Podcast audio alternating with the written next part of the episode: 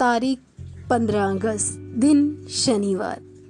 Thanks a lot for your love and support through from 1929 arts consider me as retired जिस किसी ने भी 15 अगस्त की शाम को यह ट्वीट पढ़ा, वह पढ़कर सुन हो गया। क्रिकेट जगत का हर प्रेमी इस ट्वीट को बार बार पढ़ रहा था। और यही लिख रहा था please Dhoni sir review please Dhoni sir review इस ट्वीट का मतलब था कि वे इंटरनेशनल क्रिकेट से अपना रिटायरमेंट ले रहे हैं।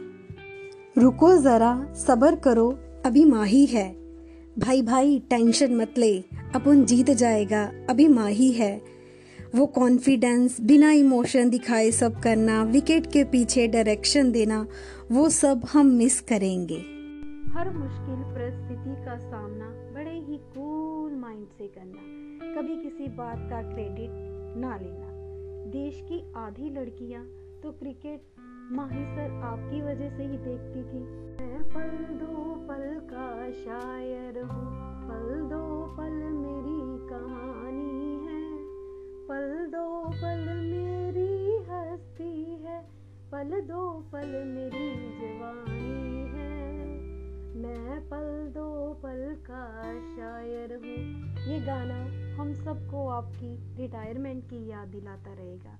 धोनी सर, हम हमेशा आपको मिस करेंगे। पर आप हमेशा हर क्रिकेट प्रेमी के दिल में रहेंगे। Miss you and love you Dhoni sir.